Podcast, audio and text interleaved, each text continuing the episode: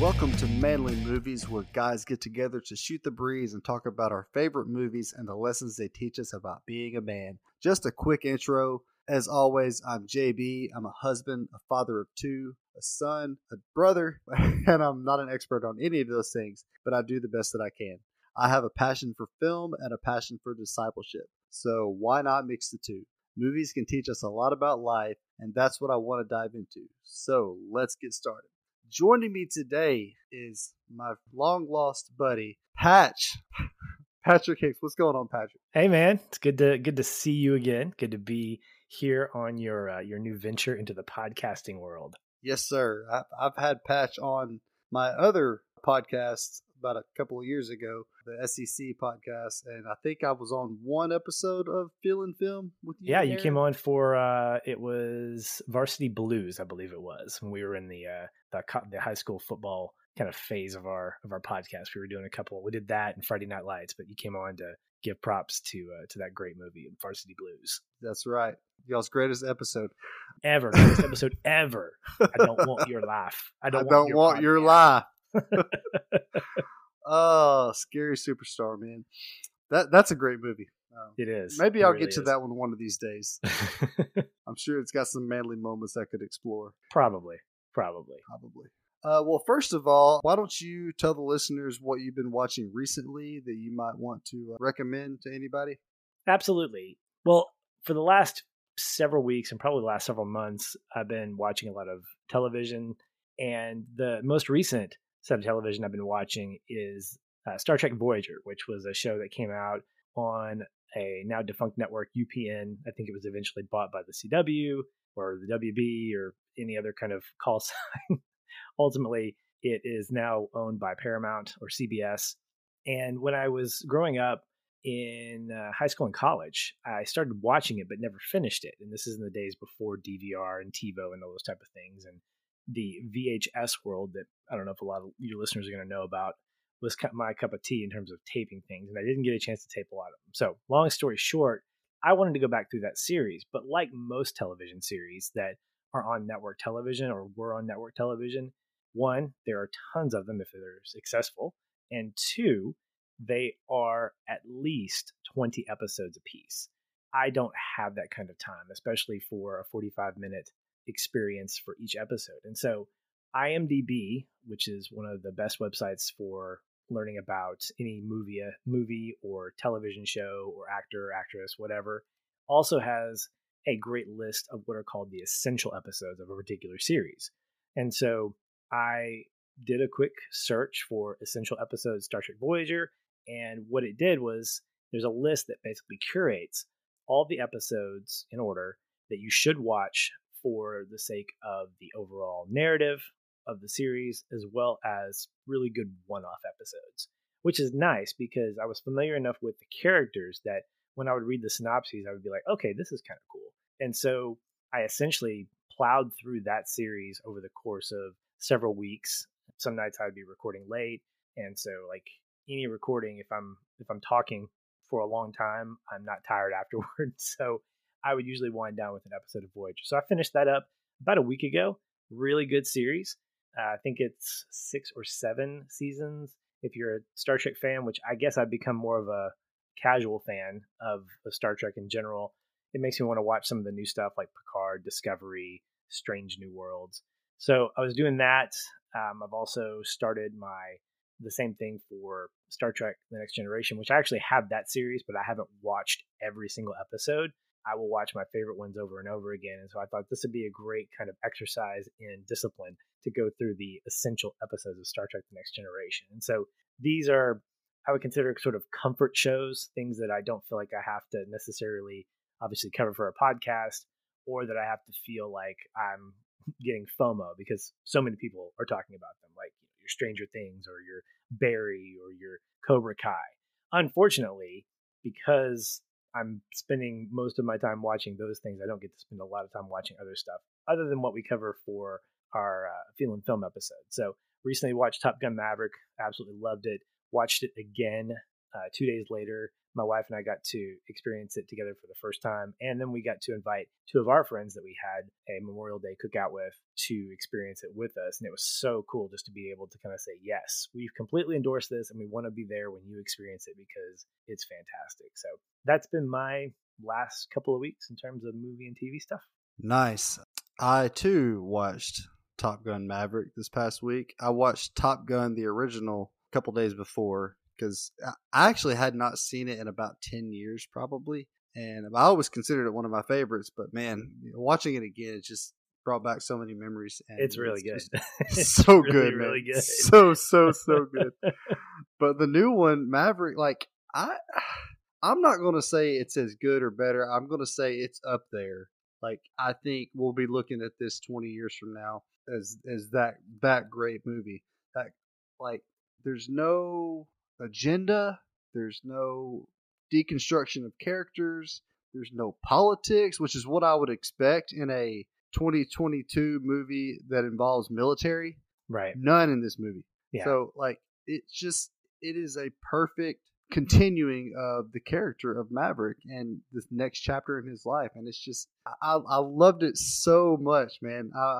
It was exactly what I wanted. Actually, better than I expected. There's a level of purity, I think, in movies like that, whether they're original properties or sequels, that feel capsuled.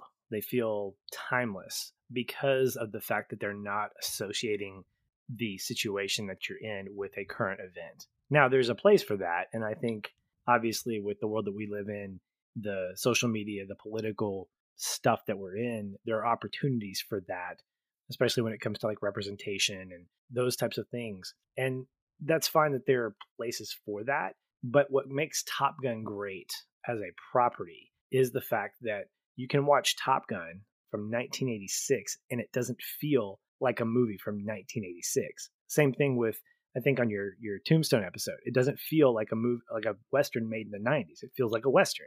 Mm-hmm. So when you take Top Gun Maverick and you take that same kind of blanket of tone and isolation, the fact that there is, and this doesn't really spoil anything if people haven't seen it yet, the two people that haven't, if you've got the fact that you don't have a named enemy that they're going after in the final mission. The same thing happened in 1986, although there was some allusion to Russia because of the Cold War. Mm. The fact is, both movies clearly do not point the finger at a particular country or a particular enemy. And I think that's what makes it great and what makes it such a rewatchable movie, both of these, is not only are they exciting, the practical effects are just off the wall great, but the story itself is never about what's going on in the world. The story is about Maverick. It's about his relationships with Goose, his relationship with Charlie, his relationship with Penny, his relationship with Rooster, and his growth path. And that's what you get from Top Gun to Top Gun Maverick. And that's what I think, that's a seamless transition, even so many years later, to see both these movies almost elevate each other. Watching the first one prior to, and then again afterwards, my wife didn't watch it. She watched it afterwards and sort of rewatching parts of it with her. The script is so phenomenal. The lines are great. The delivery and all those different things. It's such a it's refreshing. And again, not every movie has to be Top Gun, but not every movie has to be Zootopia either. So you've got these types of, and that's what makes movie making a great art form, is you can tell a story. You can tell a story based off of what you know. You know, you look at television series like The West Wing. Clearly, it's got a Democratic slant to it as opposed to a Republican slant. Why? Because Aaron Sorkin has that kind of knowledge. Should he apologize for that? Absolutely not. He'll deny it. But the fact is, when you have a Democratic president and you have what are called, you know, left-wing or liberal ideologies in a TV series like that, don't apologize for it. That's what you know. What I do like about that series, and not to get into that, is the fact that there is a balance and that it's never apparent to me that it's about the Democrats being the winners and the Republicans being the losers. It's about the story of life behind the White House walls. And that's the story he's telling. And it's fantastic, comedic. It's definitely the best writing, you know, television writing, because it's Aaron Sorkin. But again, there's places for that. And if you can appreciate that, then go ahead and walk in and enjoy that. But then you have movies like Top Gun Maverick, that isolate themselves, that don't have to be influenced by the world around them. And if you can tell a great story without that, man, that's just as successful. Absolutely, man. Like you said, there's a purity about that you have to appreciate. As far as other new movies go, I've been trying to catch up on 2022s because I watch a lot of older stuff and I get behind. I checked out The Lost City, which was great. Ambulance was really cool, man. I really enjoyed that. And I like most of the Michael Bay movies that I've watched outside of the Transformer movies. So then there's that. And then recently, as in yesterday, I watched the new Adam Sandler basketball movie called Hustle that's coming out on Netflix on June the 8th, I believe. That will be this coming Wednesday. I got a free screener to watch that yesterday, and I really, really enjoyed it. It's Adam Sandler in more of a dramatic role like we saw in Uncut Gems and like we've seen in other things like, what's that PTA movie he did? Punch Drunk Love. But mainly the Uncut Gems where he's really kind of breaking out in this super dramatic role. He plays a basketball recruiter who wants to be a coach and he wants to be close to his family. So there's a lot of husband and father elements in there that I kind of was drawn to, with him being on the road all the time and wanting to be home, wants to be a coach so he can stay home. And he just kind of pours into this one kid that he's recruiting that he basically puts all of his eggs into him because he has a situation going on to where he has to throw it all in on this one kid. And you see him take on this role as the father figure to him because the kid's dad isn't in the picture. And so he has to basically be this father figure for him. And this kid also has a child that he's away from because the daughter and his mother are both back in Spain while he's in America trying to make it to the NBA. So you have that element. It's the first time he's ever been away from her. So there's a lot going on with this film from a male perspective as a dad, as a husband. And so it's a really cool film. I highly recommend it. Check it out. One more I wanted to mention because my wife and I went back and watched this with Ray Liotta passing this past week, who was one of my wife's favorite actors. We watched Karina from 1994. Oh, yeah. I remember that one. Yeah, man. With Whoopi Goldberg. And it's a really cool film. I mean, it's not like a masterpiece by any means, but it's got music as a backdrop, but it's about race in the 1950s America and two people who developed into an interracial couple. So it's a really cool film about, and if you haven't seen it, my gosh, the movie's 30 years old, close to 30 years old. Go check it out. It's good. It's the first time that I've watched it since the mid 90s, and I picked up on a lot of the themes that I didn't understand when I was a kid. It's a good one to revisit. Excellent. Anyway, the movie that we are talking about today is none other than the 1976 John Avildsen movie, but let's just be honest. Let's be real about this. We know that Stallone directed this movie.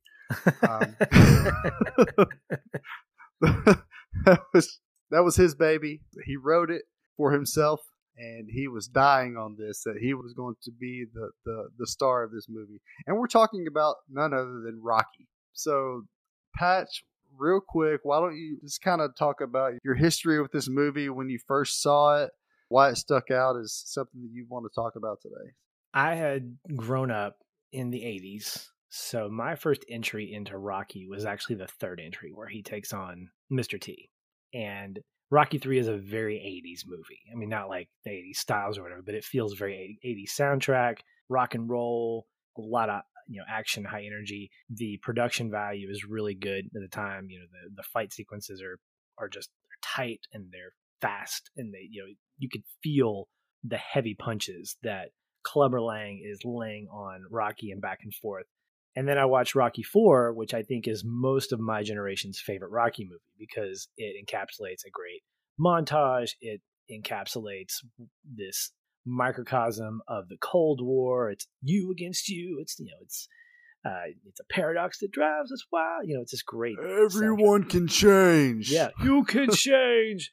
We could change. Like, yeah, I can't change because I don't want to change. And then Rocky V happened, and life got worse. It was kind of like COVID hit the Rocky franchise, and so then we get Rocky Balboa, which I consider the definitive conclusion to the Rocky franchise. Of course, we get Creed and Creed 2. Rocky is, of course, in that, but he is not the main character, which I love. That was a worry of mine. I was like, okay, look, you're landing the plane and you landed it so well with Rocky Balboa. Please do not ruin that. And as you mentioned, Stallone's story as an actor, I think, is played out in the life of Rocky Balboa in the same way that Tom Cruise is with Maverick. We talked about that on our Feelin' Film episode. So if you get a chance to listen to that, give yourself 2 hours and 28 minutes or however long we recorded, because our conversation was long and involved. And part of it was talking about this parallel between the actor and the character, you know, the actor Tom Cruise and the character of Maverick. So to answer your question, I really didn't cover the first two Rocky movies until I hit my early 20s. And it was on during finals week in college when I was studying, or when I was, quote, studying. I wasn't studying. I was eating French fries and drinking milkshakes from McDonald's and watching TV and hoping that I would graduate in 4 years. But I remember seeing it on television and I was like, okay, I can appreciate this. And as you get older, JB, you know, you sort of appreciate older movies. You go back to the Gone with the Winds and the Casablancas and you go, okay, I can appreciate what these are. But for the longest time, you know, when you compare something like Rocky III with all of its slickness and the, you know, brightness of that movie and the action to what is essentially a slow burn of a hero's journey in Rocky, it had to take a while to grow on me. And as I began to watch it more and more, as I began to appreciate Stallone as an actor and the story he was trying to tell, as I began to appreciate more soundtracks and scores, like these are things that I started discovering more of in college, the James Horners and the Alan Silvestris, and then Bill Conti and that famous dun dun dun dun dun dun dun dun, which everybody knows, but what they don't know is everything else around that is equally as powerful. That's when Rocky, the first entry, the original entry, really started to grow up for me as a movie. I've talked about it several times on a handful of podcasts, you know, either as part of an episode like we're doing, or sort of, hey, I recently rewatched this and let me tell you why it's awesome. And I would have to say it's probably one of, if not my favorite sports movie, because of a lot of the stuff that it does. Warrior is a 1A, I think, for me. And I think it's because Warrior really gets me crying. I don't cry a lot. I'm very stoic when it comes to like my emotions. Warrior makes me cry. Rocky doesn't, but Rocky does so much more in a way that doesn't feel heavy or over the top. So if you watch the Rocky movies as they evolve, they go from soft to a little bit louder, and then Rocky IV is like boom, explosions and fireworks, and then Rocky Balboa sort of scales it back a little bit. And I think that's why I enjoy both the first and last entry the most, is because they keep that tone of a character that is struggling to find out who he is. What is he made of? Is this the life that he wants? And the original entry in a 2-hour time span allows us to discover Balboa, get to know him, see what his vulnerabilities are, see what his strengths are, laugh with him, and struggle with him, and eventually triumph with him when he goes 15 rounds with Apollo Creed. So for me, getting a chance to talk about this is a no-brainer. In fact, I was talking to my buddy Aaron, and I said, yep, I'm doing the Manly Movies podcast, and I'm doing Rocky. And he goes, yep, you're the man for the job. Nobody else. I couldn't think of anybody else to do that, because it's great. I mean, Rocky is a fantastic movie. It's also not for everybody. And I think that if you are like me, if you've grown up in the 80s, Rocky IV is always going to be your favorite for a number of reasons. But I think it's kind of like when you like Godfather Part Two, only because Godfather Part One exists. So there's you know, Godfather Part Two is my favorite of those two, but it has to have the first entry in order to make it what it is, because there's so much setup. By the time we get to Rocky taking on Drago, which is a rock and roll match with amazing choreography and fantastic soundtrack and a, you know, pitch perfect training montage, you have to see where it came from. So good. You have to get to the origin story. You have to see, okay, where does the And ironically, Rocky IV does not have the run up the steps that everybody is, you know, that Rocky is famous for, which I think is very interesting. But for me, it's one of the best training montages because of everything that happens in it. The fact that it takes place in Russia, I think, elevates it. You know, like, who trains in Russia the way he does? He's running through snow. He's running through snow, and he's got this epic beard. I mean, it's all this cool stuff. We're not talking about Rocky IV, but the fact is, Rocky IV couldn't exist without the original. And so, as I was watching it for this episode, I just started paying more attention, you know, scene by scene, what's going on here.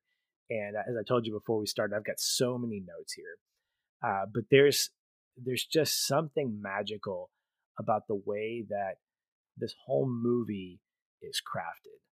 You know, how it starts. You've got a simple title card with Conti's famous theme music and the words Rocky just kind of moving across. That was a consistent choice throughout all the movies for the most part.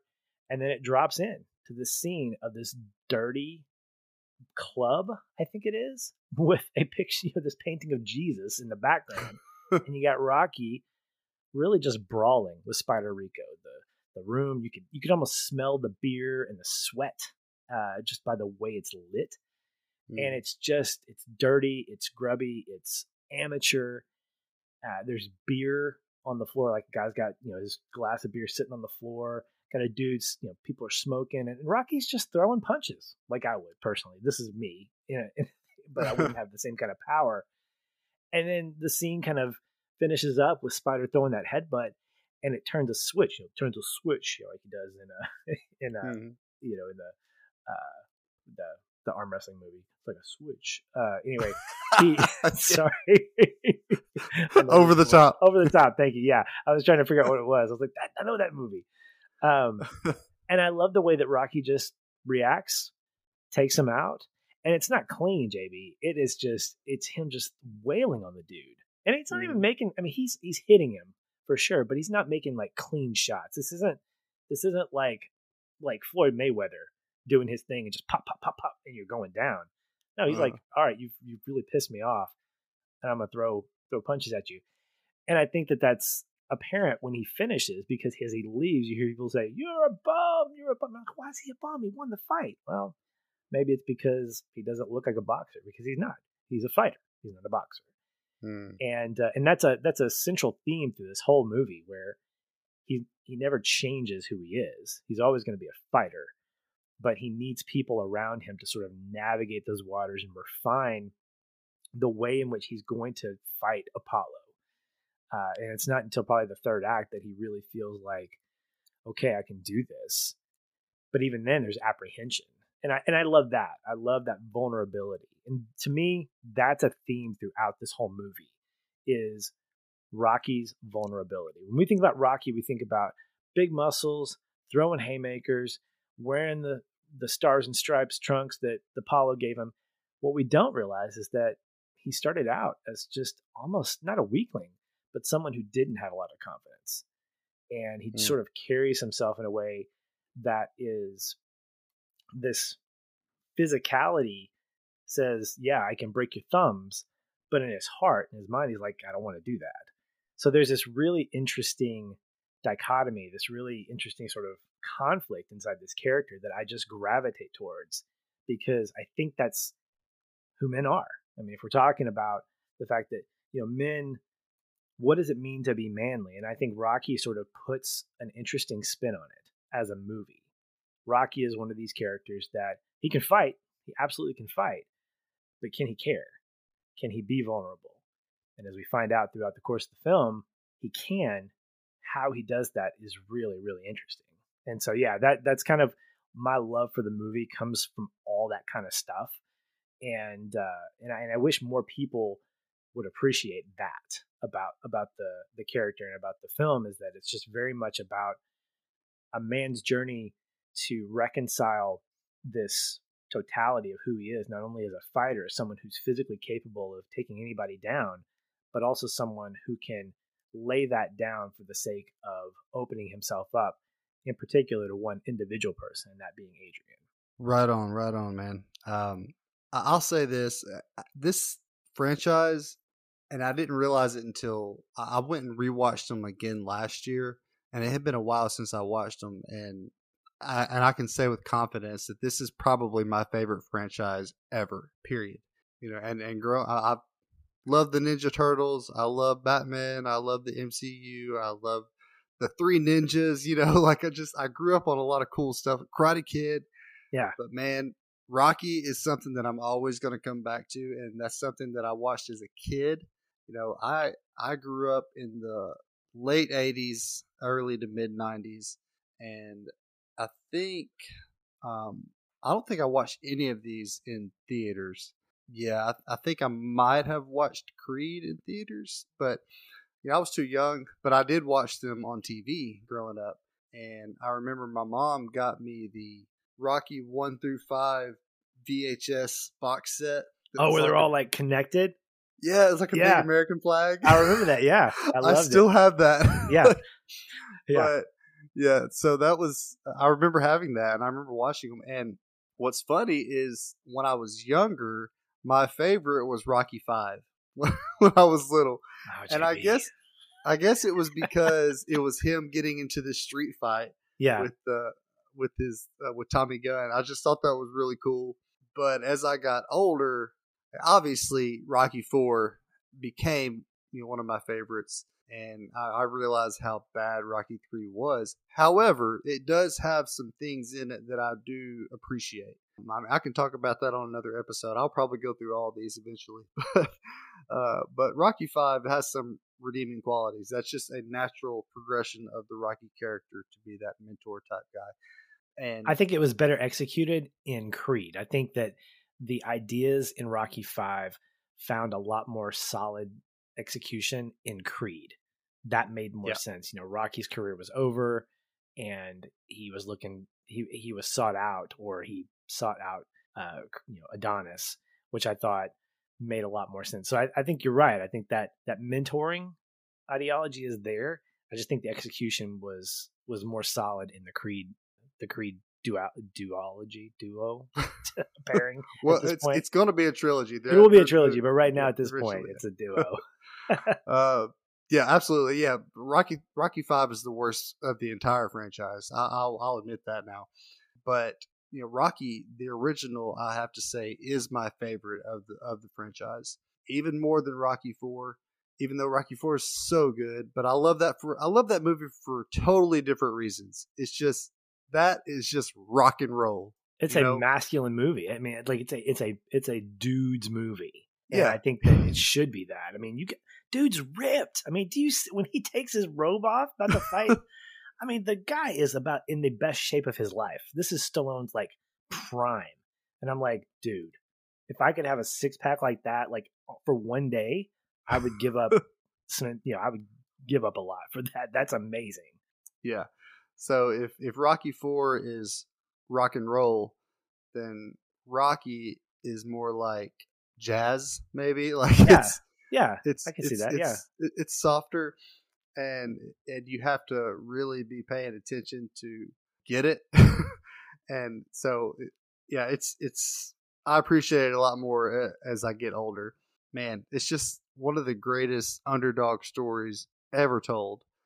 One of the greatest sports movies, one of the greatest romance movies. Like it has so many different elements in it. And we'll talk about that more. I'm going to go ahead and give the spoiler warning. We haven't really been spoiling it that much, but man, this movie's almost 50 years old. Go watch it. Don't listen to anything else because we're about to get into the nitty gritty. We're going to spoil the heck out of it. So without further ado, but yeah, I did watch it when I was younger. And I think as I get older, it's deeper and deeper ingrained into who I am and how I was brought up. And I feel that character of Rocky. And I guess because Stallone poured so much into it, and you can kind of feel his heart come out in it. And with every iteration, you see a progression of Rocky and that character, and it all... You get it. And it all starts with that first one. So moving on, what are some moments in the movie that just really stuck out to you? You know, we're calling them manly moments or whatever. I know you said you had a lot of notes, so just hit me with them, man. What all stuck out to you in this film? Well, I want to talk a little bit about Rocky's vulnerability. And from a technical standpoint, I think this is when Bill Conti's music is really influential. If you watch the movie, you don't hear a lot of music. There's not a lot of just background stuff going on. Most of the time, it's just dialogue. It's sound editing. It's background noise, just different things like that. And there are very specific times when Bill Conti's theme, the Rocky theme, plays as a soft piano. So it's this gentle bum, bum, bum, bum, bum, bum, just really, really gentle. And it's always in a moment when he is in a vulnerable position. So there's a moment, I think it's when he is outside Gazzo's car. We find out that he is, I think it's funny that he wears glasses, but he's a hitman. He's a leg breaker, as Mickey says. And Gazzo finds out that he didn't actually follow through with breaking the guy's thumbs because he has compassion for the guy. So that shows a little bit of character right there, which I think is really interesting. You wouldn't think a boxer, a street brawler would be one to do that. But you have Gazzo essentially sort of berating him, not in a like father-son kind of like, you're stupid. But he says, at the end, he goes, how do you spell Del Rio? He goes, it's in the dictionary, Rock. Get it, figure it out. And Rocky's left on the street by himself. The car leaves, and then the first instance of that theme comes out. Then you see later on, he takes Marie home, where he tries to take her out. She's hanging out at the Atomic Hoagie with these guys, bad influence. And he goes to this whole spiel about what it means to not act like a whore. He says, you don't have to be a whore. You just have to act like one to get a reputation. And he leaves her. She walks up the steps and she goes, hey, Rocky. He goes, yeah. She goes, screw you, creepo, which is kind of a funny moment. Then you hear Conti's music again while he's saying, yeah, who are you to give advice, creepo? So we have this self-deprecation that starts coming out with him. And then, again, it's one of my favorite uses of this. I mean, again, it happens over and over again, but he is with Adrian at one point. It's just after he's accepted the fight. And he says, he's walking, he leaves her house. And he says, yo, Adrian, you know how I said that stuff doesn't bother me? She goes, yeah. He goes, it did. And again, she's the only person he can tell this stuff to at that point in the movie. But that music, when it's done so effectively in those quiet moments, it shows how vulnerable, it really echoes his vulnerability and how, man, he's scared. He doesn't know who he is. He doesn't have a lot of confidence in himself. Same thing when he goes after Mickey is trying to get him to be his manager, and he does this whole tirade, which I've done before. I don't know if you've done this, where you just sort of yell at nobody. I do this in the car sometimes when I'm just really frustrated, and I hope and pray that people in the cars around me aren't hearing me, because that would just be embarrassing. But who are they to know me? And then that music comes in, and we see him walk out the door, giving Mickey a hug, and then shaking his hand, so we know that there's an agreement. But then on the flip side of that, that same music is used to elevate his ambition. And so when the music is really full, like with the bum, bum, bum, bum, bum, bum, I mean, of course, it triggers the great montage that we love, the run, the lead up to this, what would eventually be the top of the steps where the statue would be. And I think that when you look at those scenes, the other one that's probably my favorite scene in the whole movie, it's just after the scene with Mickey. You see him get up, turns on, it's 4 a.m. and he turns on the radio. I think it's like 25 degrees outside. He puts, I think it's 5 eggs in this glass, and he drinks it. And I'm like, dude, are you serious with this? But I think it's one of my favorite scenes, JB, because it shows, you feel the cold. You feel how cold it is in Philadelphia, 28 degrees. He's drinking that. He slowly wakes up. And even when he's cracking the eggs, you can see his eyes just kind of, he's trying to open them up. He gets out. He drinks it. He goes out to the front of the street. Nobody's out there. It's quiet. That music starts playing. Props to the guy, by the way, for running in a set of Converse All-Stars. There's no support in those shoes. I can tell you right now, there's no support in those shoes. So and they're if you're running definitely through, not good in 20 degree weather either. No, I mean, if you're running through the streets of Philadelphia in 30 degree weather in Converse All-Stars, you are a man. Okay. You are absolutely a man. But all those things, I think that as you watch this movie and pay attention to that, you see how that music sets up or reinforces these moments where he feels insecure, where he feels like, man, do I have the answers? I don't know. And I think that was by design, because how do you know, if you're Rocky, how do you reconcile that? How do you reconcile, I'm scared, but I need to do this. I'm scared, but I need to do this. And so I saw a lot of those things as triggers to let us know we're seeing a real Rocky. We're seeing a Rocky that nobody else gets to see except Adrian, honestly. And maybe Mickey to a point, but it's really him and Adrian who are the center points of vulnerability. He and Mickey have sort of an understanding as far as mentor, mentee, you know, trainer to trainee. And I think watching how his body language and the way in which he kind of self-deprecates, it's something about that if you want to call it manly, I think it's about recognizing your vulnerability, recognizing the fact that you don't have it all together and that you don't have to berate yourself necessarily, but you have to recognize that you have limits.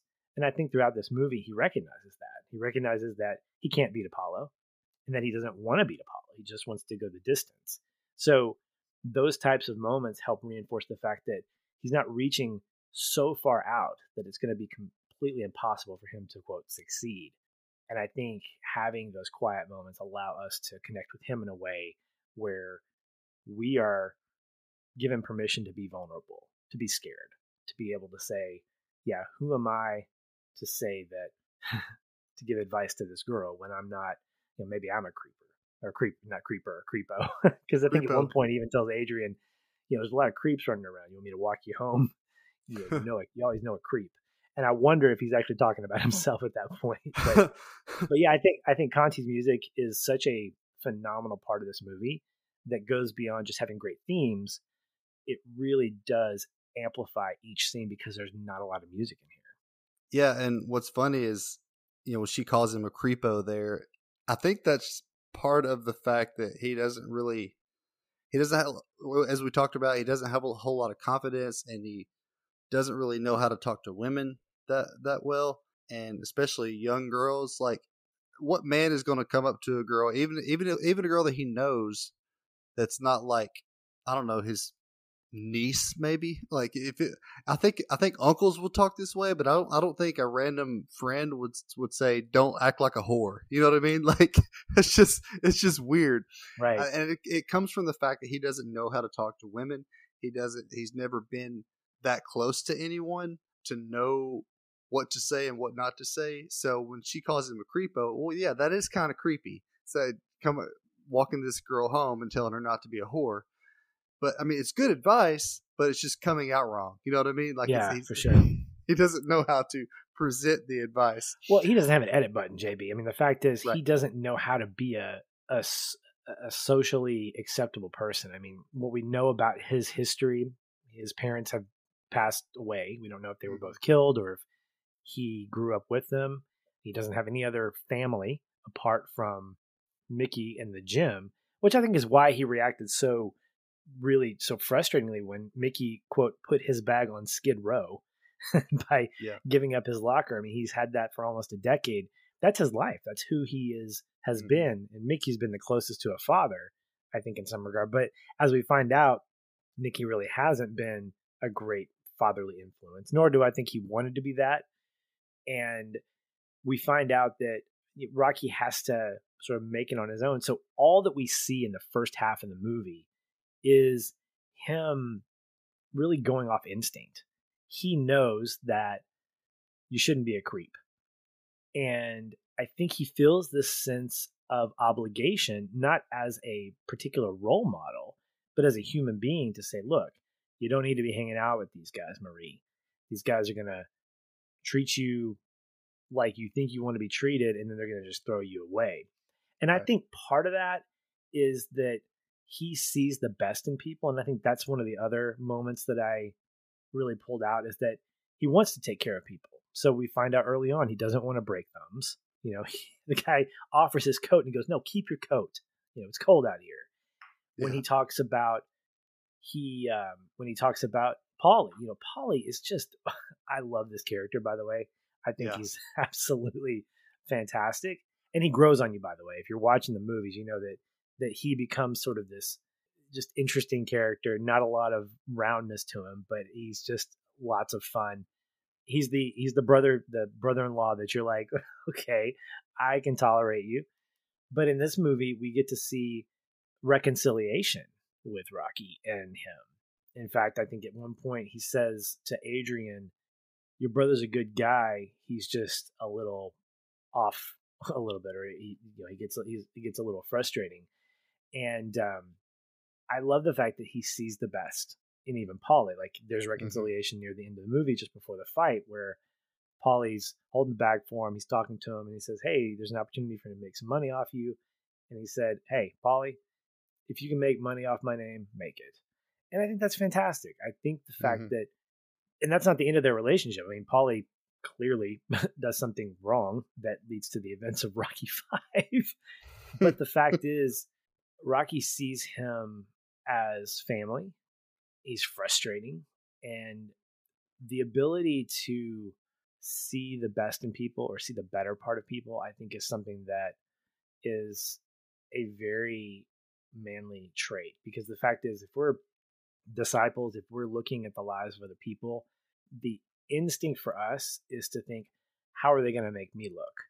As opposed to, what can I do to elevate the things that are good about them? And it means encouraging them verbally. It means bringing them alongside you and endorsing them. So him being able to say, I can't, you know, if you can make money off my name, go ahead and do it. Rocky's not the guy that's going to be like, I'm not wearing that robe because I don't want that stupid meatpacking plant on the back. He's like, asked him how the robe felt. He goes, it's a little big, and that's about it. So I think we see that throughout the movie, that he, even with Apollo, he absolutely respects the guy to a point where he's almost scared to face him. But he even defends him early on when Apollo's on the television in the bar, and he goes, he makes that famous line, be a thinker, not a stinker. And he kind of denounces becoming an athlete, which I'm like, come on, really? Do you really? Be a lawyer, be a whatever, but don't be a sportsman. Like, you don't know what life's like in 2022. Being an athlete's not a bad gig at this point. But but Rocky looks at him, and he even kind of defends him to the bartender. He says, he's the greatest in the world. You don't know, whatever. And he took a shot, and it leads to the end of that scene where the bartender's like, I'll take a shot. And he takes a shot of whiskey or something and drinks it. But I like that about Rocky. I like the fact that he looks at each person for the most part and shows compassion, and being able to look at people that way at first glance, as opposed to being like, what are they going to get from me? Or what are they going to try to take from me? Man, we need more optimism. We need more grace in that kind of approach when it comes to the people that we don't know that well. And it would lead us to those great relationships that we see him have with Adrian. I mean, we know from the movie that he's been coming into the pet store ever since he got Cuff and Link, his two turtles. I'm assuming that they were little when he got them. So we know that he knows Adrian, and they've been sort of acquaintances for a long time. But he and her, their relationship, I think, like you said, JB, is such a magical relationship. Yep. And if we want to talk about marriage, if we want to talk about marital relationships and the ability to honor each other, I think this is a relationship that helps to personify that, because he gives her strength, she gives him strength. And I think one of my favorite lines is in the meatpacking plant, when Paulie's like, what do you see in my sister? And he says, she's got gaps I've got gaps. Together we fill in those gaps. Or if Jerry Maguire is going to come in and say, well, you complete me. I think a lot of the great lines and a lot of the great moments that we see in movies today or in the last 15 years are taken from Rocky. The training montage when he's running across the, what is it, with the ships in the background? That's something that Mike Tyson's Punch Out to put in their little training sequence. I mean, I was like, that's Rocky. That's Rocky right there. And when he says the whole gaps comment, I mean, that's clearly nodded to in Jerry Maguire when we get the famous "You complete me." But that's a true statement. Rocky and Adrian should not fit together, and they don't. They're completely different. And he goes, "I'm dumb and you're shy." I think that's how he describes their relationship. But together they work.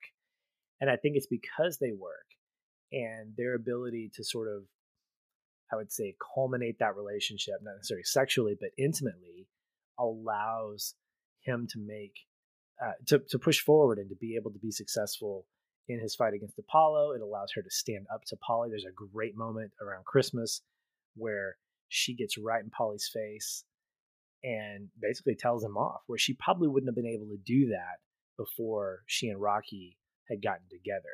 So there's something about this love story that plays into both of their lives independently. And as you find out watching the rest of the movies, she becomes such a great counter to him. Like, she grounds him in a way that I don't know any other kind of female, male, you know, any kind of relationship does. And I think that's what makes me fall in love with them as a couple, is that he realizes that he can be vulnerable with her. She, over time, feels like she can be vulnerable with him. And we see the body language just change over the course of the movie. When he takes her out for Thanksgiving ice skating, she's dressed so conservatively. She's got the coat on, she's got the hat, she's got the glasses. She doesn't smile when she looks in the mirror and adjusts her glasses like this. And then, of course, that leads to their night of romance, which even today, I'm still a little kind of... did he force himself on her? You know, he put himself, you know, put his arms and didn't let her leave. But the internet's kind of divided on that. But the fact is, after that, we see her open up more. We see her smile more. There's a great scene when he's leaving her house after the interview. It's before he says, you know, that stuff didn't bother me. Well, it actually did. Before that, she makes a joke. He said, "What'd you think about being called out on TV?" And she goes, "I didn't like it." He goes, "Really?" He goes, "No, I didn't, or I did, or whatever." The way she says it, it's just so dry. And then he goes, "Hey," and then she comes up to him, she gives him a kiss. And it's just very sweet. I think that both of those characters rely on one another to a point where I don't know that he would have been able to do what he did, and I don't know that she would have been able to change the way she did. You know, to quote Rocky IV, "If I can change, you can change, we all can change." We all can change. But I love their relationship, and I love that.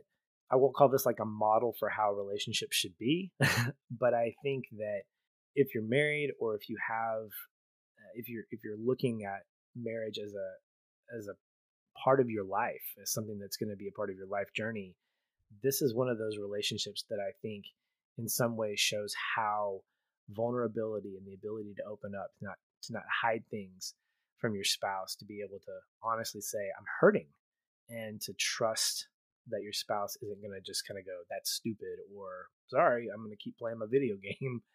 I think that the irony of the fact that she's what softens him, she's what allows him to open up more and to say the things that he does. And as a result, it allows her to open up more.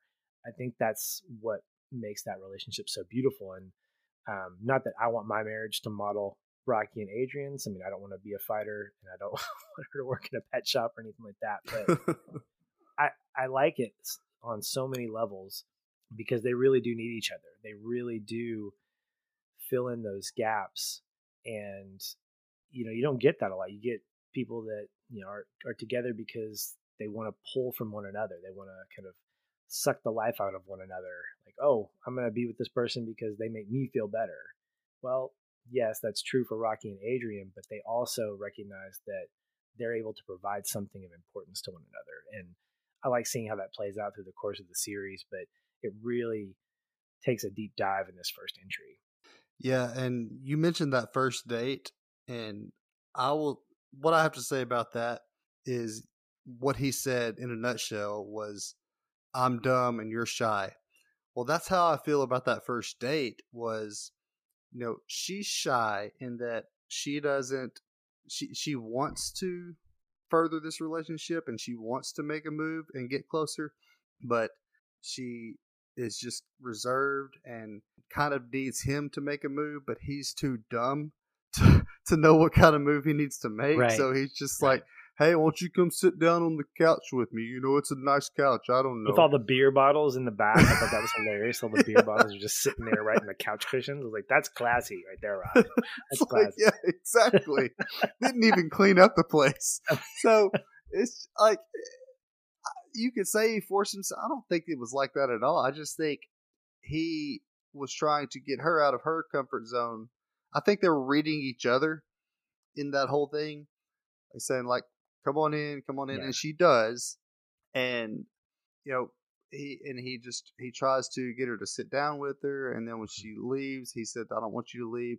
And yeah, he puts his hand in front of her, but then he doesn't go in to kiss her. He says, "I want to kiss you." Like he tells her beforehand, like, I want to kiss you. And then she doesn't kiss back.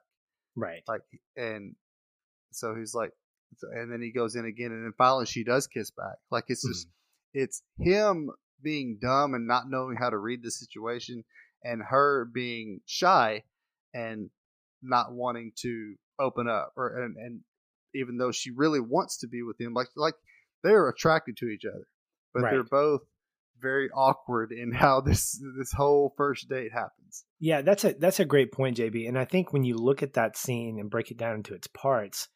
He says, he goes, "I always knew you was pretty." And she goes, "Don't tease me." And he goes, "I'm not." And he kisses her on the cheek. And her body language says, "No, sort of, but I think you're right." I think it's because they're both in uncharted territory. It's not like he's been with all these women and Adrian is like the next conquering trophy. Mm-hmm. He never forces himself on her. He never uses his brute strength to like pin her down to the bed. It's this kind of wrapped up dual sort of thing happening when they start kissing each other and they sort of start making out in front of the door. And I think when we recognize that kind of history, that kind of personality difference, where it's almost like there's this great movie called The Other Sister that came out in 1999. Mm-hmm. And it's these two, it ends with these, or it didn't end, but it involves these two characters who are mentally disabled and they're trying to live together and they're trying to be intimate with one another. And we think it's very cute. But what if the man had accidentally like pushed the girl? Well, we'd forgive that. Why? Because he doesn't know any better. And I think it's because of the scene prior to that. I mean, they go to the ice skating rink and he talks so much. He's so nervous. Yeah. But it's only with her that he can talk this much. Like, I don't think he's ever just been rattling on because he wants to impress her. He shows her his fight pictures. He tries to, oh my gosh, he tries to explain what Southpaw, the origin of Southpaw is. It's not true at all. But cool, man. You know, do you, Rock, okay? And by the way, the guy at the skating rink was totally skimming them. They were not out there for 10 minutes. They were out there for like 3 or 4. He just kept saying 5 minutes. And then 20 seconds later, 4 minutes. I'm like, dude, you are just raking this guy for $10, whatever. Anyway, but I love the fact that he is trying to get comfortable with her. He's trying to make her feel comfortable. And I think that his self-deprecation is both honest and it's a door that says, listen, I'm not trying to do anything. I'm just trying to get to know you. But I think it's that history. It's not like he just met her 2 weeks ago. I mean, he's known her for several years now. She's worked in this pet shop from the beginnings where he's known Butkus. By the way, manly moment, any guy who loves a dog is right on. You have to love dogs to be a guy, in my opinion. Absolutely. And so, especially big dogs. I've got 2 in my house that I absolutely adore. And one snuggles and one doesn't. And I'm like, you know, I can live with that, maybe. But the fact is, we know that they have this history with one another. So it doesn't feel unlikely that on the quote first date, they're going to be that intimate. I think they've been sort of dancing around one another. And so with that context, I think I can be more comfortable with what's happening there. I have the 2022 brain watching this, thinking Me Too, thinking all this, like, that's inappropriate. Did he rape her? And we have to think about the context. You have to think about the fact that he does not have these social skills. He doesn't understand what it means to, when you're forced, that no means no. But the fact is, you're right, JB, she's been mentally abused by her brother. I mean, she has probably had he's probably hit her a couple of times. And I think the fact is, she's probably nervous because she's never been out with a guy. And here's this dude with these muscles who fights, and he's done nothing. And look at the scene. He sits on the couch at the other end of the apartment. And he says, you want to have a seat? He doesn't get close to her. He doesn't try to touch her in inappropriate ways. And even when he gets close, the only thing we see is him holding the door because he doesn't want her to leave. He's like, look, I'm a good guy. And I believe he's a good guy. I think we all believe he's a good guy because he's shown that he's a good guy. He's not a womanizer.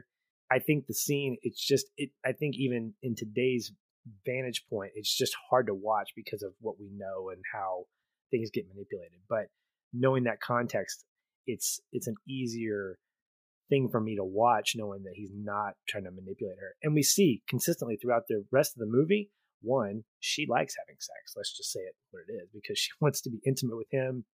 This is another great relationship moment. She tries to not seduce him, but she tries to get intimate with him while after he's worked out. He's got the blanket on him. He's like, Adrian, I can't, please. I'm just tired. And she goes, I'll go make the meat. And he gets up and he goes, Adrian, I'm sorry. She goes, no, it's okay. He said, no, I'm sorry.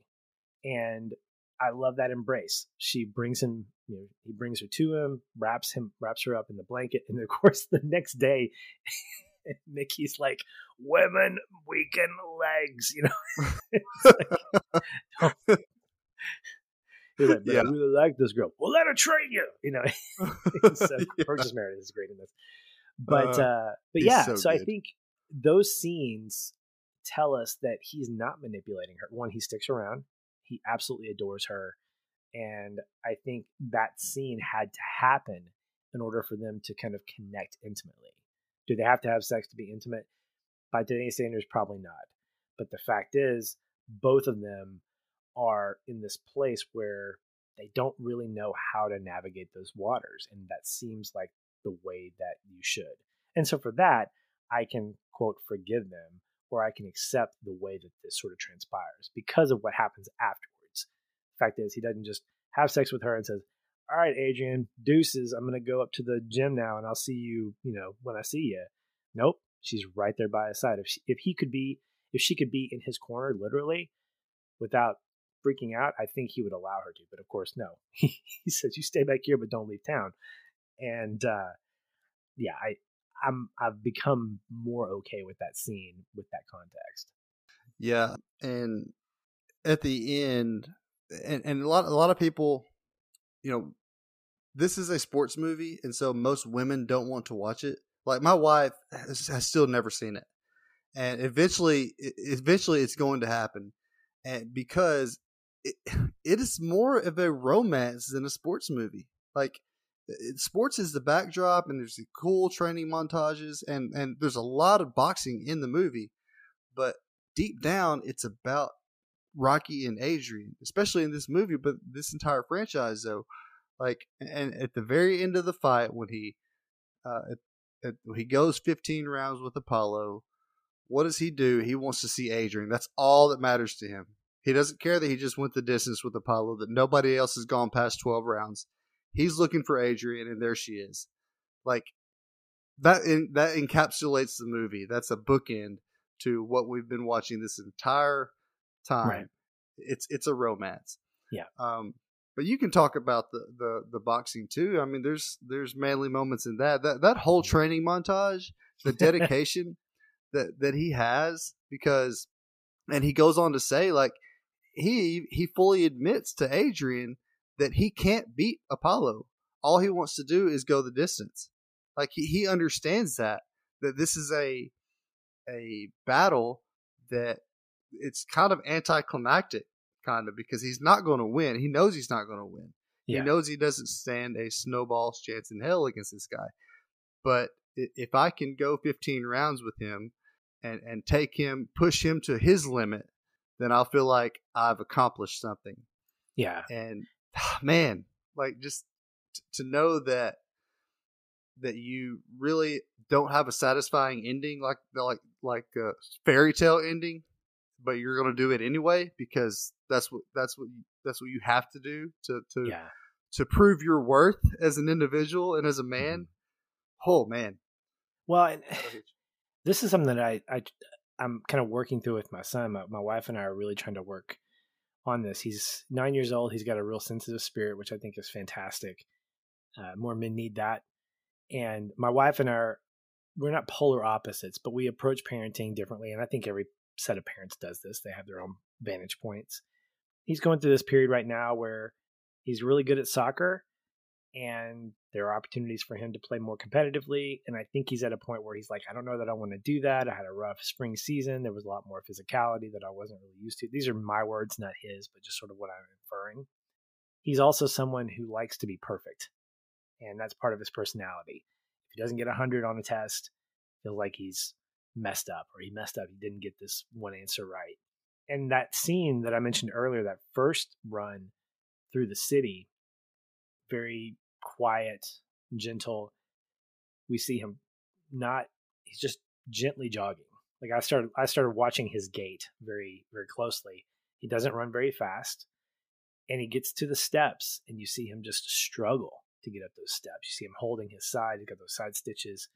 And then he gets up there, doesn't raise his hands, and he just starts slowly walking back down. And that reminded me that we have to do things a first time and that they will be hard. It is rare that we do something the very first time and it's easy and we get it right.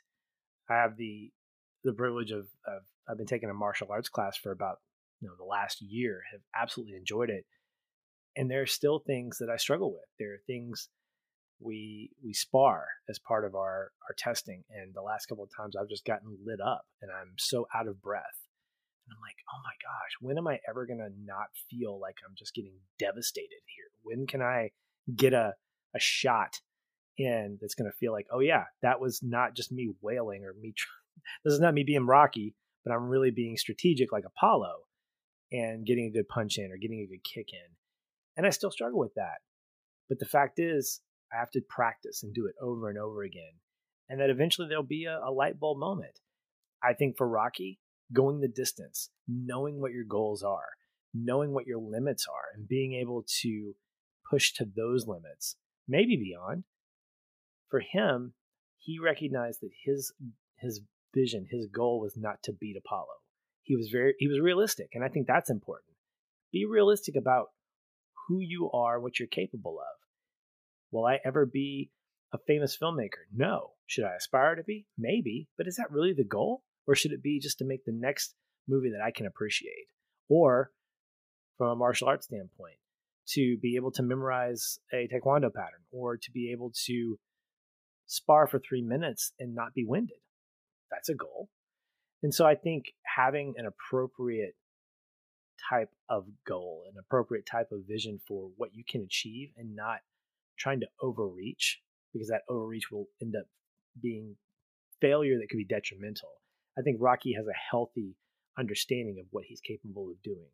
And there's that really fantastic moment where he's laying with Adrian in his bed. He's in the fetal position. And he says that. He says, I just want to go the distance. Nobody's ever done that with the champ. And I don't think that's a failure on his part. And I think that's what leads to that last scene where both he and Apollo are like, you stop this fight, I'll kill you. Or don't you stop this fight. They both have learned to mutually respect each other. And I think that that's obviously what leads to their budding friendship throughout the series. I want to talk a little bit about Apollo. I think he is such a great contrast to Rocky, not only in his personality, but I think he brings a couple of life lessons to the table. One being, it's that you cannot, one, you can't hang on your laurels. I think that's pretty obvious that you have to be able to approach every challenge as a new challenge and not like, oh yeah, I can totally do this. But I also think that Apollo is one of those characters who represents this level of arrogance that can lead to humility. A couple of things I found in this viewing, the dialogue is really interesting. They're looking through this book. I don't know what this book is, where they have all these fighters, and how does Rocky get his name in this book? But they're trying to find a fighter, and he sees Rocky's name. He's getting excited, and his Italian stallion. Just, sounds like a dang monster movie. Italian stallion. I love Carl Weathers' delivery of how these things. Yes, he is so good. He is so good. And his trainer says he's a southpaw. I don't want you hanging with those southpaws. And what does he say? He says, Southpaw nothing. I'll drop him in three. He's so nonchalant about facing Rocky because he's only concerned about how it will look. Everything's about publicity with him. Later on, when his trainer is watching the news broadcast of Rocky going just crazy or hitting the mess out of the meat, he goes, "Champ, I need you to see this." And I don't remember what he says, but if you listen closely, this is not a response to him. At one point, Apollo says, "I want to make sure my barber is in Philadelphia for the fight." Later on for the fight, the commentators say something about, "I've never seen somebody so concerned about his hair." Apollo is not taking any of this seriously because he sees it as a fantastic publicity stunt. And so when he gets tagged by Rocky in that first round with that uppercut and gets taken down, I mean, it gets real, dude. It gets absolutely real. And I looked at that and I said, you know what? There's your humility right there. Your humility was a right to the face that knocked you down.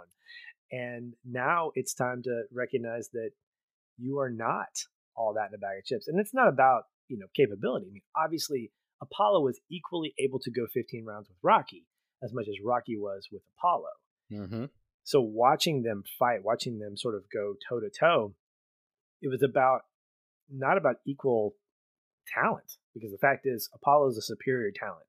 And we find out, spoiler alert, in Rocky II, when they rematch, Apollo is clearly the better athlete. Clearly. Mm-hmm. When he trains, I mean, he can train. But what we see is both Rocky and Apollo genuinely respecting one another. And they know that going the distance and being able to outfight each other is what they need to prove. Apollo has had all of his, his pride ripped away in one punch by being knocked down. He's got to get it back. And so the reason he says, don't stop this fight, is because he wants to knock the dude out. But I think more than anything, he wants to make sure that he doesn't get knocked out, doesn't lose the fight, and more than anything, doesn't lose his respect, which really becomes a through line for Rocky II. I like Rocky II. I have disagreements about it being made, but of course, it gets us to Rocky III, IV, and IV, so I'm fine with it. And I think what they did with the storyline made a lot of sense, and there are some really great moments with Rocky and Adrian, specifically about, quote, being a man, that really come to fruition. So Rocky II is just as good. Rocky could have been fine by itself. That's why it won an Oscar. But yeah, I think Apollo sets the tone for not only an antagonist, but for a person who is honestly looking at what the world can give him as opposed to what he can give the world. And I think that's where Rocky is different in his relationships with Adrian, in his relationships with the street, in his relationship with the sport. He is seeing what he can give by going the distance, not only, and also for himself. So I love their opposite nature of one another. And it creates a really fantastic dichotomy for those two that leads to a great fight. And you mentioned about one thing you said about Rocky II, that it made sense. That's how I feel about every single progression of Rocky. with all these movies is they make sense for the next step in Rocky's career. And like, it's just, this series is so grounded, man. Like, it's just, you just, that's why I love it so much, because I'm very grounded in film. That's, I appreciate groundedness in films and being realistic. So yeah, what you said just kind of hit me there, because that's how I feel about all the Rocky movies, because they all make sense. Right. So, but as far as Creed goes, you know, one thing about this film that people don't really talk about is that it completely flips the stereotypical script here, because you see the white savior trope in all these movies that played out or whatever, that gets played out so many times throughout film. But in this movie, we see a very rich and successful black man who is giving an opportunity of a lifetime to a poor white hustler. So it's 1976, guys. This is right. The writing in this film was way ahead of its time. That's just cool to me. Yeah, and I think that the movie recognizes it, because at some point, maybe it's during the press conference, that they're talking about, is there any significance to a black man fighting a white man on the country's biggest birthday? And he said, I don't know, is there any coincidence that a white man's fighting a black man on the country's biggest birthday? I'm butchering the line itself, but there is clearly a recognition about the fact that we have not a racial divide, but we have this ideology that it's not two white guys fighting, or the fact that, as you mentioned, a black fighter is giving a white guy a chance to do this. So I think there is some nods of recognition at the fact that this is different.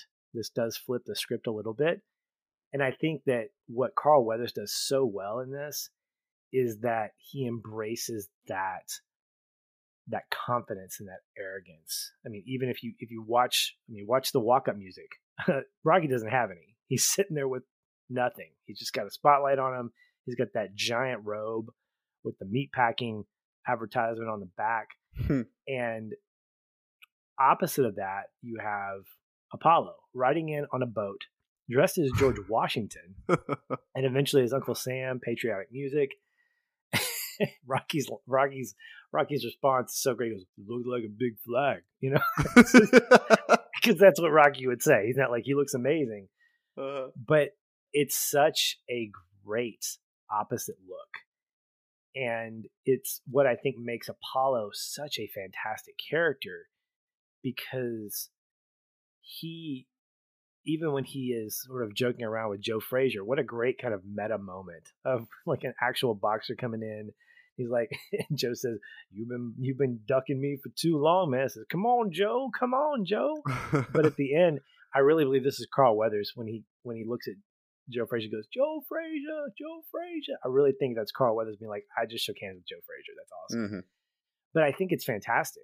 And being able to, at that time, you know, 1976, when this movie comes out, to have that kind of matchup, I think the movie, I mean, I think it does give a nod. It's like, look, this is something that maybe color shouldn't matter. Maybe it's not about, it was never about black and white, obviously, but I think that there was, for Stallone as the writer, I think it was something where he was like, it doesn't need to be so absolutely like obvious, but the fact is, let's put this charismatic guy who could play this role into this character.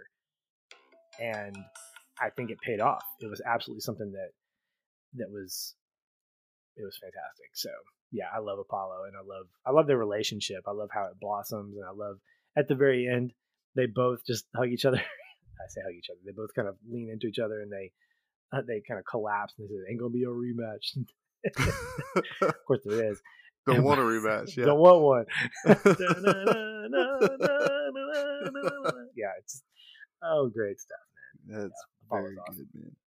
Yeah, I absolutely love the Apollo's character, man. Carl Weathers just plays that so well, and the fact that he's just this American patriot dude, and he plays that throughout and it comes to fruition in Rocky IV, you know, where he's got the James Brown. It's just awesome. In America. Yeah, exactly. That's just his character, man, and I think. And this is me reading more into this than is out there, but I think he just loves this country that's given him this opportunity to show off his talent and his athleticism and be as successful as he has been. Yeah. So that's just the pride that he has for his country. Yeah. And it spills out into that. So fantastic. Yeah. Want to touch on Mickey, because obviously he is a huge influence for Rocky. He is a guy that I think more than anything is that friend that is just going to be blunt with you. Going to absolutely just tell you like what it is. There's this one scene where Mickey tells him that they're looking for sparring partners for Creed. And I think Rocky looks at the message and he says, "Oh, they're looking for sparring partners for Creed." And he goes, "I just said that, you Jago." And I don't know if Jago's derogatory, so if it is, I hope you don't get an E for this episode. But probably is. And then like an Irish cuss word or something. Yeah. But Rocky says, "I want to know why you've been sticking it to me all these years." And you want to, again, if you want to talk about callbacks, this sounds a lot like the exchange between Lieutenant Caffey and A Few Good Men, where he's cross-examining Jack Nicholson's character. I can't remember his character's name. He's like, "You want the truth? You can't handle the truth." That rhythm, the way this sounds, it's a lot like A Few Good Men. But he says, "You had the talent to become a fighter, and instead of that, you became a leg breaker for some cheap loan shark. It's a waste of life." He's not wrong. Yeah. He's also not completely innocent of this, because later on in that great scene where he comes up to the apartment and tries to convince Rocky that he wants to be his manager, Rocky says something like, oh, I forget the line, but it's basically, he says, I can't remember anymore, but Why didn't you come to me 10 years ago or something like that? Yeah, essentially he's saying that. So I needed you 10 years ago and you weren't there for me. Yeah, exactly. Something. Yeah. He says that. And that of course leads to that rant. I don't think he was wrong for saying that. I mean, where were you when I needed you? You know, I wish I had a prime that I could actually say that I was there. I mean, I'm past that now. And I think that Mickey needed to hear that. I think Mickey, with all the knowledge that he wants to give Rocky, which, by the way, I don't think Mickey's motives were the same as Polly's. Polly wants to make a buck. When he found out that Rocky was going to make $150K from the fight, the first thing Polly says was, "Hey, you need somebody to help you train. You need somebody to, you know, whatever." And he's like, "No, I'm good." Mick follows up with it, comes up the stairs and goes through this whole thing, goes, "They didn't have no management. They didn't have this, and I've got all this stuff I want to give you. I want to protect you." I don't think that Mickey was lying. I don't think he was looking for an edge. I think he actually saw this as an opportunity. He didn't want Rocky to waste it. And so, being able to see how Rocky honestly says, "You know, when I was around 8 years ago, and you called me a bum, now that I got this shot, I can't disagree with Rocky." And I think he needed to be able to hear Rocky's frustration, which, by the way, I think it did carry into the street where we could hear it. Oh, yeah. But I think that quiet moment afterwards, we don't know what was said. We know that Rocky was, you know, he put his arm around him and then he eventually shakes his hand. But my guess is he says something about, "I know you can teach me some stuff. Yes, I'd like you to manage me." But I don't know that it could have been as effective without him going off on Mickey and saying, exactly what I think Mickey needed to hear, which is, I'm sorry. My house stinks. Yeah. Stinks. Yeah. Also, I want to live in a house where I can just throw darts at a wall, at a door, and not have any kind of not a dartboard, just a wall, a door, just a wall. You know, what's the bullseye? It's whatever I want it to be, fool. Whatever. Oh, that was great. Oh man, it was so good. But I think, and Mickey almost, I wanted to remember him saying, "I'm sorry," when he's sitting in front of the bathroom door, but he doesn't say it. I'm like, Mickey, just apologize, dude. That's all he wants to hear is you apologize. Mm-hmm. He goes, yeah, okay, I want to give you this knowledge. I want to take care of you. And nope. Oh, and that line I was speaking of, it's he was talking about Rocky Marciano. He says, yeah, he's got heart. And he goes, that's what you got, Rock. You got heart. And he goes, yeah, I got heart, but I ain't got no locker, do I, Mick? I was like, burn, dude. Yes. So I love their relationship, and it's so cool to see how Mickey trains him. And then near the end of the movie, right before the fight, Mickey's talking to the Cut Man, and he's not talking. I think Rocky's leaving. He's about to talk to Polly, but you hear Mick just sort of praising him, saying, man, he goes to the body like nobody else. We can win this thing. And gosh, I mean, I hope that Rocky's hearing that in the back of, I hope he's hearing that. And being encouraged, because I think that's what he needs. And so it's really cool to see how Mickey really does believe in Rocky, but I think that he also recognizes that he's made some bad decisions, and this is an opportunity for him to correct those decisions, for him to be able to really lean into wanting to be a real fighter. I also like the fact that he doesn't make him change anything. I mean, he does help him with his footwork. He said, here, this little string, it cured Rocky. He had the same problem you did about balance. And I got to tell you, man, watching these guys in their boxing sequences, the training montage and elsewhere, as a guy who does kickboxing a few times a week, that's hard. It is very difficult. It's like the fact that these guys go 15 rounds of 3 minutes apiece. And you're like, oh, that's only 45 minutes. I'm like, really? No, that's like 400 hours is what that is.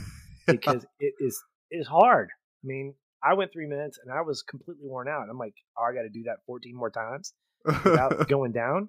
No, I'm not doing that. So yeah, I think Mickey, I love his bluntness. I love the fact that he genuinely does care about Rocky, about his well-being. You know, where would that be if Rocky didn't have a shot at the title? I don't know. And so there is a part of me that thinks, well, would he care if he didn't? I think he would. I think the fact is he doesn't want Rocky to fail. I think he sees this as something that it's a chance of a lifetime, as the promoter says. You can't pass it by. And, you know, that's something that I pulled, is that we need people around us that are going to encourage us to do the things that we're meant to do. And so if we can confide in them and they know that we have the capabilities and we're squandering that for the sake of a cheap, you know, second rate or cheap consolation prize, like being a thumb breaker for some guy who's going to pay me $20 a job, we're missing it. We're absolutely missing the thing that we're supposed to do. And so we need the Mickeys in our lives to be able to say, you have the ability. And if we want to talk about disciple making, we need those guys to come around us and open up to them enough to say, all right, show me what you want to teach me. I'll listen now. And that's what we get with Mickey. You know, we can look at this as, you know, hindsight is 2020. As disciple makers, we should want to take people earlier than Mickey does. So I'm not saying that what he did was right in waiting until he has this opportunity and then he wants to help him. But I kind of feel like Mickey was just kind of waiting to see if Rocky was actually serious with what he was doing, because you know, he was a thumb breaker and he was working for this loan shark as just like some muscle, and he was just doing this boxing thing on the side. And so I guess Mickey probably never really took him seriously. You could probably think that he was just doing this to stay in shape, really, you know, because all these fights he was a brawler, and he never really did anything with it. And again, like I said, he's still making this horrible living that he's doing. So you can say that maybe he was just waiting until he, you know, saw that Rocky was serious and he wanted to take this to the next level, and then he stepped in. So good or bad, yeah, whether he went about it the right or wrong way, I understand it, is what I guess what I'm trying to say. Well, and that makes sense, JB. We've got this idea that if you're really serious about something, you've got to be the one to make that decision, because otherwise you're casting your pearls before swine, and we don't want that. I mean, yep. I could pour the knowledge that I have about something, whether it's something spiritual or something educational, into the life of someone else. But if they're not going to hear it, if they're not willing to do the work to have that, to get that impact from whatever it is. So if I give them a, here's what I learned, here's what I think you should do. If they're just going to ignore that, or if they're just going to say, cool, I'll just, it's not easy for me to do, I'm going to do something else. Well, are you really investing? Are you really providing that opportunity? And is that person really worth investing in? And I'm not saying people aren't worth it, but you have to be very careful about the folks that you pour into, because sometimes you are casting your pearls before swine, and it takes a lot of discernment to realize, okay, does this person want to get better? Does this person want to take the next steps to get over this addiction, or to get beyond the place that they're in, to, you know, metaphorically get up off the mat, knowing that they might get knocked down again. If they want to stay down there, maybe it's not worth it to make that investment. Maybe, I mean, I don't know. And I don't want to be the pessimist. I mean, I think everybody's worth fighting for, but I also think it's important for us to have discernment on how we fight for people, because sometimes people don't want to be fought for. And it's a hard thing, because if we genuinely love people, we see the best in them, but sometimes relationships can be toxic and we have to let those things go. So I think you're right. I think Mickey wanted to see, does Rocky really feel like he wants to take this journey? And if he does, I'm going to offer up my services to him. I'm going to offer up my life to him and give him everything that I feel like he needs. Is he going to succeed? Who knows? And the fact is, he does in his own way. And eventually, you know, takes the title, and that through line, the Mickey and Rocky storyline, plays out really well in Rocky III. Mm-hmm. So being able to, I think that's the success of this series, honestly, and why I like it just as much as you do, is that these characters are not wasted. None of them feel like they're just cast off. Even Spider Rico, man, comes back in Rocky Balboa in a nice, small, but slightly important way. I think that's a great finish to the that character, same actor and everything. But I like that Rocky as a movie doesn't waste the characters that it introduces us to. Like, there are characters like the promoter. We don't see him anymore in subsequent franchises, but you've got Apollo's trainer that becomes a significant part of the franchise for Rocky. Mm-hmm. And you've got, you know, Apollo, and then you got Polly, Adrian, Mickey. I mean, all these main characters that stay with the franchise in a way that make a whole lot of sense. And then their departures, when they do happen, are appropriate, heartbreaking, but also impactful to the story. And they create reasons for Rocky to continue to do what he does. Because he's the anchor of all this, obviously. You don't call it like Creed or Polly 1, Polly 2, Polly 3, or Adrian 1, 2, 3. It's Rocky 1 through 4, and maybe 5, and Rocky Balboa. And so I think that, you know, seeing how these characters start and how they relate, how they're connected to Rocky as a character is just fantastic.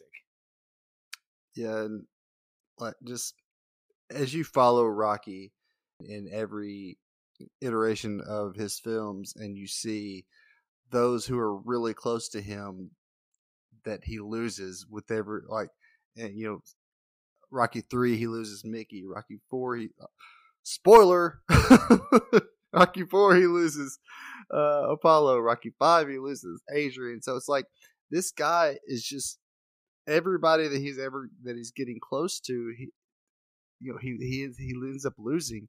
So it's just, I don't know. Something about death makes you really close to a character, in my opinion. And so as I follow it, I'm like, I guess that's probably why it's my favorite franchise, because I love Rocky and I want to wrap my arms around him. You know what I mean? Like, it's, yeah. Yeah. I mean, what other fighter or what other, athlete do you feel like has that kind of vulnerability that you just want to give him a hug and that he would take that hug? And yeah, so exactly. And I think, as you mentioned, things that turn the movie on its head or turn traditions on its head is that thing that you just mentioned. We have a character that we don't want to fight and we don't think is the hero, but he's someone that we want to be part of his crew. We want to be in his corner, literally and metaphorically. And we want to encourage him. We want to not cut his eye. That's gross. But we want to tell him, you're doing fantastic. Hit the one in the middle. We want to be that guy that stands alongside him. And I think that's a component of disciple making that it needs to be reinforced, that we need to celebrate the successes of the people that we are around. We absolutely need to be able to, as men, as people, as followers of Jesus, we absolutely have to be able to and should celebrate people's successes instead of being envious, instead of being like, man, I wish that happened to me, or man, I don't think they deserve that. Man, that's a terrible attitude. If we had, who's in our corner? That's not the question we need to be asking. The question is, whose corner do I need to be in to celebrate what they're doing? And when something amazing happens to them, whether they get a book sold or they write this amazing song or they get some kind of recognition, as their friend, as compadres, as brothers or sisters or whatever, we need to be able to come alongside them and say, I am so proud of you. What can I do to continue to help you succeed? And I struggle with that. I struggle with jealousy. I struggle with seeing people around me get things that I wish I could have. And to me, I think that's just a product of flesh saying, I'm incomplete. Because the fact is, the completeness of my life is ultimately going to be when I'm with Jesus. Like paradise. And the depravity of living in this body and living in this world that is baked in sin is what makes me feel incomplete. And so there's this constant need to have the next thing, to buy the next thing, to download the next thing, because it's going to make me happy. It's going to make me happy. When the fact is, it's not. The remedy for that has been celebrating other people. Hearing the news about someone getting a promotion and saying, hey, man, I just want to call you up and say, that's awesome. And you deserve it. And I want the best for you. What can I do to help you along the journey? The job that I have allows me to lead people. That's what I want to do. I want to say, how can I help you be successful? And that's not disciple making. I don't know what is. Mm-hmm. I think that if we are the cornermen for the Rockies in our lives, we find satisfaction in that. And the fact is, JB, we are Rocky in some instances, and we need the people in our corner. We need our Cutmen, we need our Mickeys, and we need our Pollies, and we need our Adrians. But it has to work both ways. The world cannot revolve around our successes, and the world can't revolve around who we are. It has to be mutual about, okay, how can we pour into other people? Because we have what other people need, and other people have what we need. And we need what other people have. And if we don't recognize that, man, we're missing a big piece of what it means to be a community of believers, and more broadly, just a community of people. And I think that allows us to love a little bit easier for people that are the Pollies in our lives, the ones that say, I don't sweat you, the ones that that say, shut your freaking mouth, and the ones that tell us, I don't like who you're dating. What do you see in my sister? And we have the ability to just talk to them in a way that says, she fills in gaps. So I think the movie teaches us a lot about how we do need people. We do need each other. And the fact that we're all broken, we can find the things that make us who we are and who God sees us as. And I think I see that with Rocky. I think he sees beyond the physical. I think he sees beyond the social because he recognizes his own humility. He recognizes that he doesn't have it all together. That self-deprecation, I think, is a good indicator of that. But he also recognizes that he does have something to give and he does have something to receive. And to me, I think that's a healthy balance of being, of what it means to be human, is to know that you both need to give and you need to receive. Because if you're doing more of one than the other, you're probably living an imbalanced life at that point, especially for believers. And so, yeah, I think Rocky in a lot of ways is a great disciple maker and a discipler and a disciplee. Yeah, and you mentioned that you're talking about being the encourager and for the Rockies in your life, and you know, pushing other people to do things that you'll never do. And I've seen that just in my own disciple making, because I've discipled two guys that have gone into full-time ministry, but I'm not in full-time ministry. You know what I mean? So it's like, I would love to do that, but God chose something else for that, for my life. And I'm happy in that, but it's taken me a long time to be content with that. You know what I mean? Because I want to go on and do this. I want to lead worship full time. You know what I mean? But that's not really what God chose for me. So it just took me a long time to be content with that. So to pour my life into young men and see them, their successes and what they're doing, it's just so rewarding, man. So that's why I can be drawn to people like Polly, who are just there to support, or Mickey, or even, you know, Apollo as after he retires. So yeah, that's good stuff, man. Did you have anything else? Because I wanted to throw my favorite line out there. Okay. I mean, I've got tons of stuff, but I think I pretty much hit everything that I want to. I thought it was interesting, you know, Rocky runs everywhere. He's always in athlete mode. And even when he's just kind of going down the street, you see him kind of do the shucking with his fist. You know, he's always in just fighting mode. I think that very consistent for his character. I love Mickey's line, "You're going to eat lightning and you're going to crap thunder. Like, I hope somebody says that about me when I'm at a sparring match. I'm like, okay, hopefully I'll eat lightning and crap thunder. That might be gross though. But yeah, other than that, I think there's tons I could go into, but I think that's pretty much it for me. There's so much to unpack, man. You don't have enough time for it. I could do like a whole series just on this one movie. But I got to throw it out there. It's my favorite line in the whole movie. Probably my favorite line in the entire franchise. And it's funny, but there's a lot of meaning into it as well. When they're out on the ice skating rink and Adrian asks him, he says, "Why do you want to fight?" And he says, "Because I can't sing or dance." And it's so hilarious, good. Right?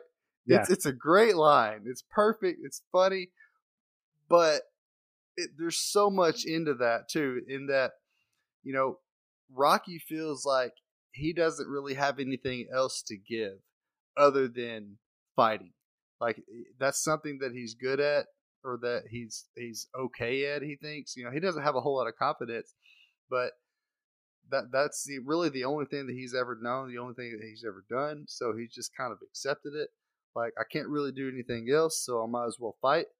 Like, it's just so nonchalant for him. Like, it's not like a desperation thing. It's not like, you know, I have to do this, but it's just what I do. You know, like, like it's just, I don't know. Yep. That's just always, I've always loved that line, mainly because it's so hilarious, but there's a lot more depth into it than just being a throwaway, funny gag. So, well, I think that speaks to the fact that he knows who he is. Says, I'm a fighter. Fighters fight. And that's echoed later on in the series, that this is who he is and he can't deny that. And so I think sometimes, more on the spiritual side, if we are followers of Jesus, we have to be able to define that clearly, what that looks like. And it can't be by what we do. It's we have to define ourselves by who we are. That was a line that was echoed in Top Gun Maverick at one point. And this is not a spoiler. Maverick says, "A pilot is not what I am, it's who I am." And I think in the same way, Rocky by saying that I can't sing or dance. He's not saying I can't do anything else. I think he's saying this is who I am and I cannot change and will not change who I am.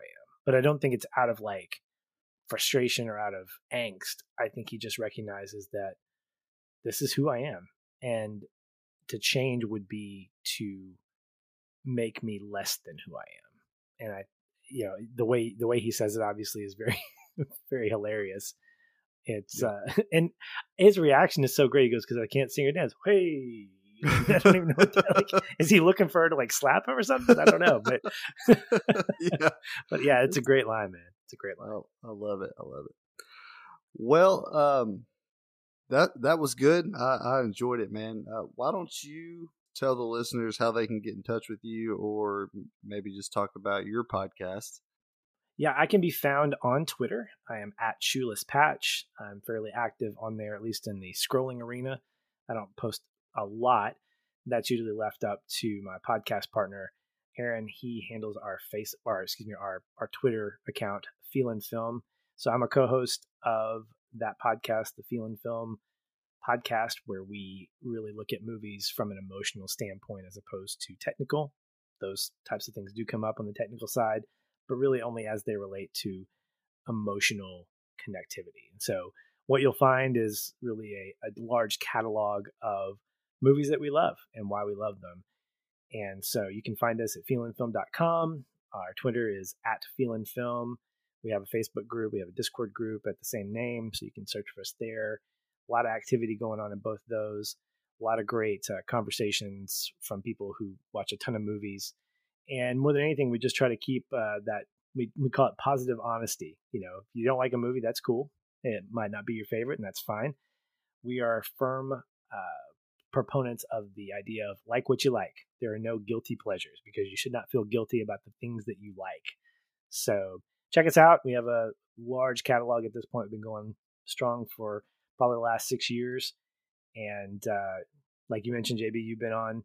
Check out the Varsity Blues episode. It's a good one as a way to kind of get yourself into it. And then, yeah, check out everything else. We got lots of good stuff there. Yes, sir.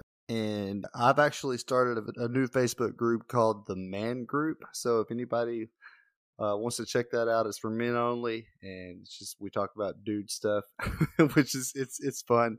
And I haven't announced this yet, but I'm going to go ahead and say it now. If you want to support the show, you can find it in our show notes. I have a PayPal account set up just for the show, just to kind of help to make this show better. So if you like it, you know, just, you know, show your support. And also, if you like it, if you wouldn't mind giving me a good review on iTunes or Apple Podcasts, whatnot, write out a good review and give me 5 stars. If it's 1 star, just don't do it. Just don't do it. If you don't like me, just ignore me. Don't put anything on there. Don't be mean. Don't be mean, people. You know, keep it positive. Keep it honest, and well, keep it positive. You know, if it's honestly a 1-star review, just keep it to yourself, man. Nobody needs to hear that. Just shoot me a private message if you don't like it, and I will take your tips. I promise you. I don't mind negative criticism, but we try to be positive on here. That's Absolutely. Actually, Feelin' Film was actually where I was kind of influenced to do this, just kind of looking at film from a different perspective. I kind of get more on the emotion side here, but more on the scale of manliness and you know what it means to be a man, a father, husband, whatnot. And so that's props to you guys. Y'all been a major influence, and so thanks for coming on, because that if it weren't for you, there would be no manly movies. So oh man, I appreciate that, man. We're glad to be a part of your world, and continue to provide good content when we can, and lots of good conversation. Y'all got to get me back on there, man. Well, we got to pick one.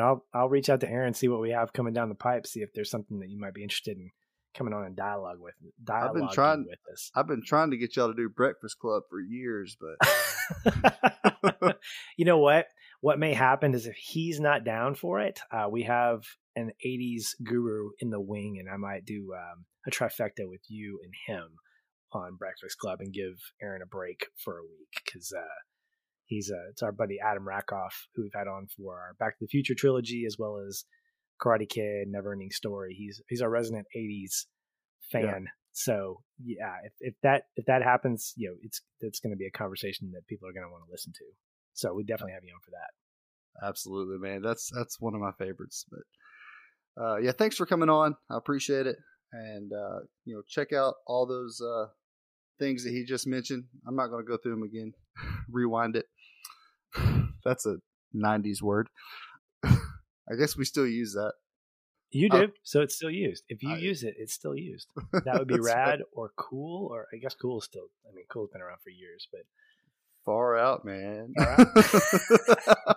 Now we're taking it back a little bit. Oh, yeah. Wait a minute. Hold on. A little bit too bit far. All right. Don't be a square, right. JB. Don't be a square. Sit on it. Happy Days is here again. All right. Cool. Joni loves Chachi. All right. This has been fun. I've enjoyed it. We'll do this again sometimes. But until next time, all you men out there, you just remember you got to man up.